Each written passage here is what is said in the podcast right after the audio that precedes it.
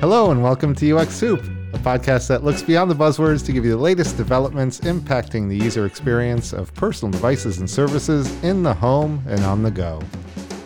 As always, UX Soup is presented by Strategy Analytics, a global research and consulting firm providing our clients with insights, analysis, and expertise. I'm Chris Schreiner. Diana and Lisa are off today. So, one of the topics that sadly we've been neglecting on this podcast for far too long is gaming. Uh, this is such a rich and, and varied area for research and design and, and for UX professionals. We have so many different gaming platforms, different types of users, new innovations coming down the line that are going to impact the user experience for gaming. So, to help start us off and giving us an overview of the gaming landscape, I want to welcome Chirag Upadhyay, who is an industry analyst within the Intelligent Home team at Strategy Analytics. Chirag focuses on the PC and game console space. Chirag, welcome to UX Soup. Oh, thank you, Chris. Glad to be here. So, first, uh, tell us a little bit about uh, the work you do at Strategy Analytics on gaming, and and also finish it off by telling us what type of gamer you are. I'm an industry analyst for you know overall in, intelligent home space. So focusing on to uh, gaming devices uh, or, or, you know gaming platform across all de- uh, consumer devices uh, in home or on the go as well. Uh, that's exclude, exclude the smartphone. We but you know is is something the subject that it covers into uh, software side or the overall gaming experience in the home. So you know, I do focus on the gaming uh, in the home, on the go, and uh, focus on the computing side, personal computing for you know, especially on the notebook side. Uh, you know, been doing for four and five years now on a notebook as well. So overall, you know, six or seven years experience in the gaming industry, uh, lots of focus, and you know, been playing games for ah, God knows I remember. But you know, uh, I don't want to say my age, but you know, more playing games for more than 20 years now. oh, you're very young then. on different consoles and uh, you know different platforms. So, uh, but my favorite recently is uh, mobile gaming because it's faster and flexible. To be honest. Oh, yeah. Well, I, def- I definitely want to talk a bit more about that. Sure. Tell us just a bit what's been going on in the past couple of years in the world of gaming. Yeah, it's, it's pretty much exciting, Chris. Uh, you know, uh, people changed the way they play the games. There are more people playing games and spending lots of lots of time on the gaming. We we have uh, you know pretty significant uh, uh, improvement into consumer spending into uh, I think nearly nine hours a week the gamings in recent times, which is quite a lot compared to pre-pandemic. Yeah. And uh, no wonder, you know, people got bored of streaming services or they, you know, watch enough content um, to on the TV. Say that you know everybody's trying to go and give it uh, on gaming, despite of the age, whether it's a 17 year or 6 year old in the home or is a 54 year old uh, playing Candy Crush on the mobile phone. But, uh, so you know it's it's it's very exciting times especially for the game industry and the you know gamers as well actually because there's a lot to play. There's like millions of games whether you choose the you know if you across all platforms you can play anywhere kind of scenarios coming up very easily cloud gamings. Uh, but I, I think the you know the main thing to focus here is a uh, traditional consumer spending whether it's a time or money, they're both increasing in recent times. And uh, you know that's where attracting to you know uh, industry to do more research to bring out more use cases. The, you know how how they can make more comfortable for users to play more games and continue to do that now. Now the pandemic is over. Is main thing how they you know make sure they spend the same amount of time or at least more time on games so they can make money. So so one of the things that I've seen in this talking about how time in gaming is increased is that it's it seems to have evolved a little bit where when I was younger, a long, long time ago in the days of Pong, that, you, you you you gamed to game, you, you know, because you were really interested in the game and immersed yourself in the game. Uh, but uh, it feels like it's it's become over the years with all the online multiplayer online gaming and all of that to be more where the game is almost secondary sometimes. And it's more of a social element where you and and like-minded people from around the world get together to and, and to talk and converse and share ideas and things. Oh and by the way you're playing fortnite yeah yeah no that that's you know that's you, you are in the right direction. I, I think uh, that's become very social plat- one one way is a social way to you know not just interact on the gaming part of it as well as well as you know interact with the other part of you know some interact with somebody in other part of the world as well where you know you can uh, uh, in, make social relation in the game inside the game while playing or watching as well because that's another factor as mm. well lots of people watch nowadays esports are growing uh, awareness content creation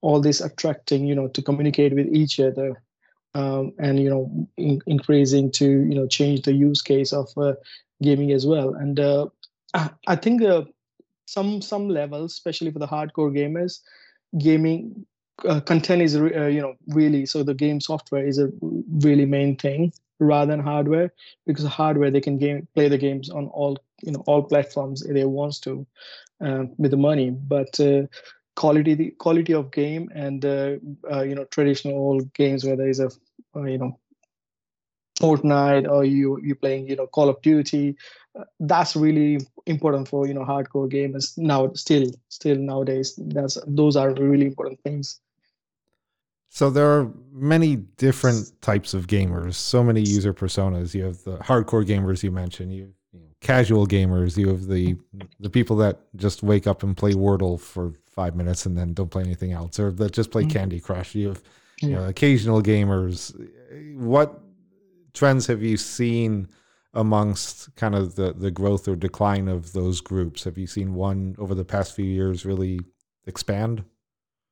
So um, we have we have seen, you know, especially. It, let me start with the age of age group of the gamers we have seen significant increase in the uh, average age of gamers, which is uh, now 34 uh, compared to 25, you know, previous pre-pandemic level.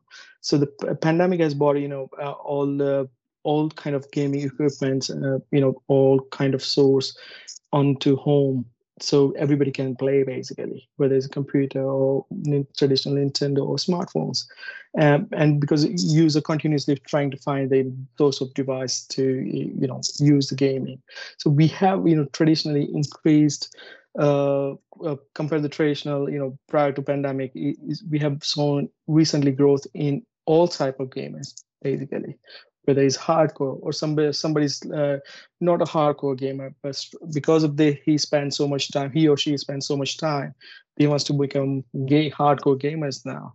Um, we have shown significant growth into you know content creators as well.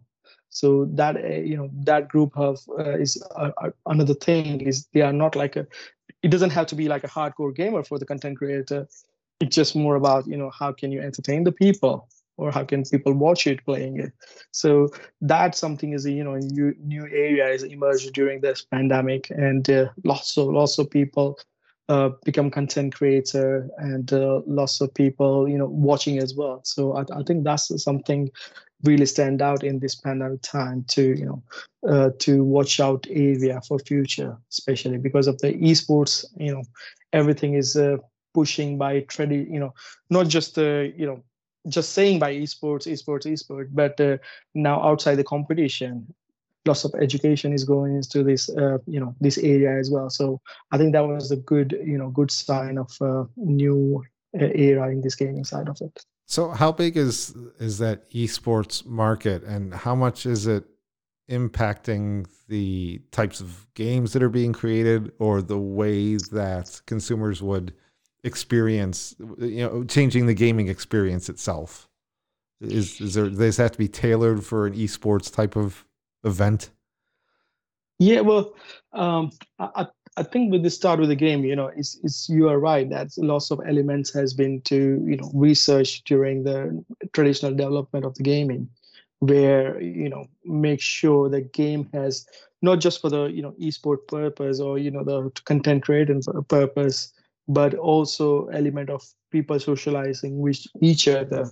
So, for example, of Fortnite, you know, uh, it has a not just generating uh, to do the you know achieve the task or winning the game but it's just uh, trying to collect the things build up and talking to your players uh, you know talking to your audience is increased significantly in a recent time as well. So and and that you know that is led to uh, your question about whether is a uh, esport how much supporting esports. So in in in that way esports is uh, traditionally you know driven uh, driven by competitions in Asia, you know traditionally from the south asian countries where you know computer gamings are more important rather than you know traditional consoles. And but now because there was not enough game console during the lockdown people in us and western you know countries start buying the uh, you know laptops or you know gaming gaming laptops or gaming desktops to you know explore that options. And now they have evolved that options. It's working out well. They have another platform to play. And that's where they you know started feeling okay i can do better on this game. I can do this. And I, the, the computer is you know they can be a content creator. They can be a professional gamers. There's a lots of options comes out with it alongside as well. Um, but the you know going into esports is very huge. Uh, uh, I don't want to bore you with the numbers, but it's, it's in billions nowadays. Mm. Uh, we're talking about, uh, especially you know, all big brands are sponsoring the events. Uh, they're getting more attention through these events, where there's a sales for you know future marketing you cost because it's cheaper than marketing on the you know for a long time on TV. Mm-hmm.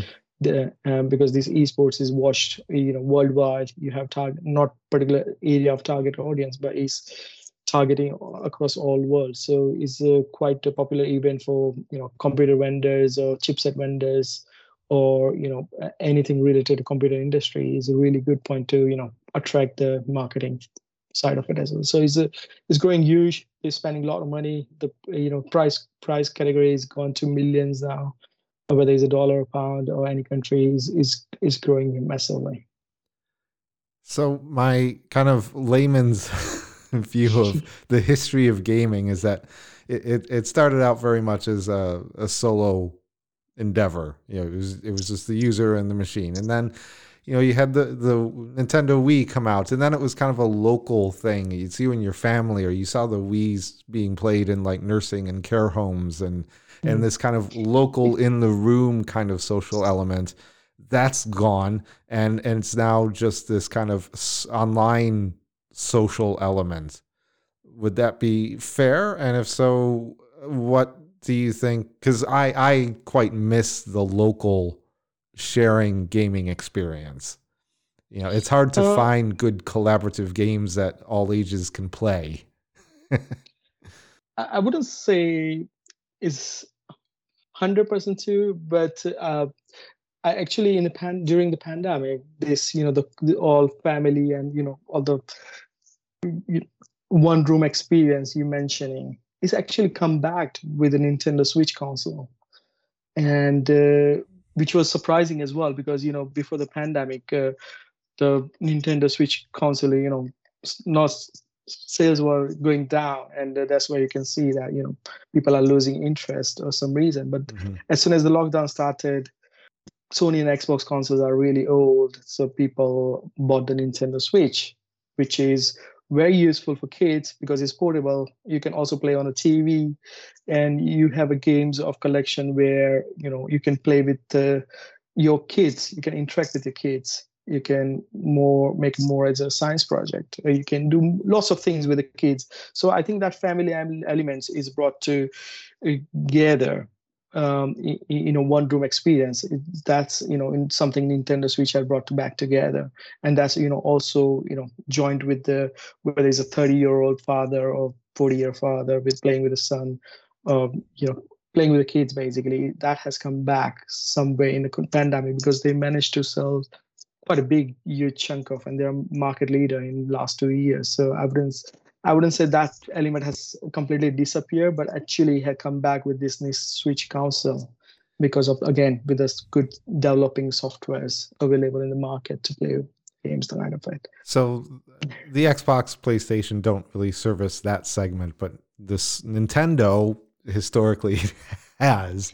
Um, yeah. Do, so I guess why why do you think that might be? And uh, do you think that the Switch handles both that and kind of the the hardcore style consumer?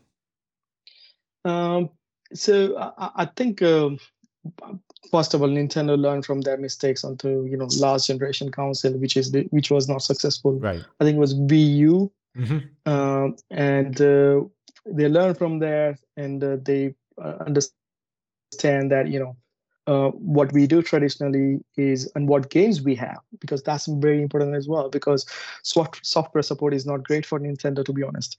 Um, prior to nintendo switch launch so, so when we was launching it was lots of you know questions as well. How many games are going to be there?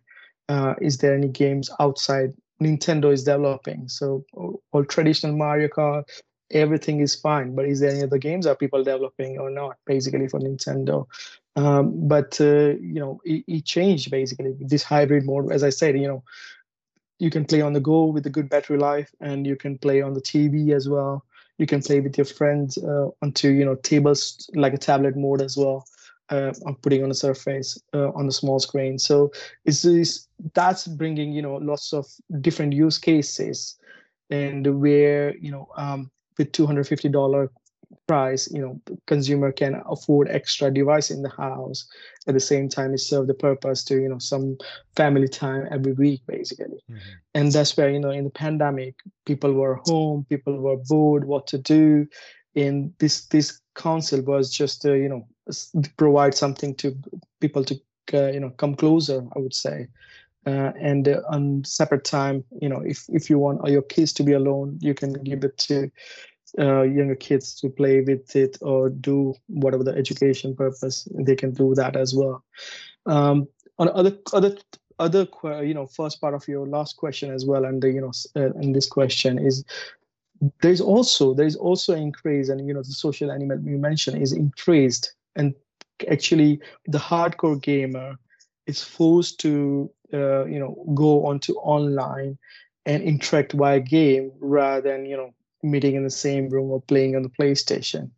So I think it was a mixture of both. You know, both generation has a, uh, or you know, every device had played each kind of role during this pandemic and brought uh, you know, lots of people together and uh, you know started to communicate with each other more. Uh, because you know, sometimes you see some people really shy in a front, in a one room, but they can you know communicate somebody into games because you know they they're not seeing that person face to face. So I think that's this area has uh, developed as well. Talk. Yeah. Let's talk a bit about mobile gaming for a bit. So uh, you, know, you had Amazon and Google and others try and come up with their own kind of gaming subscription platform.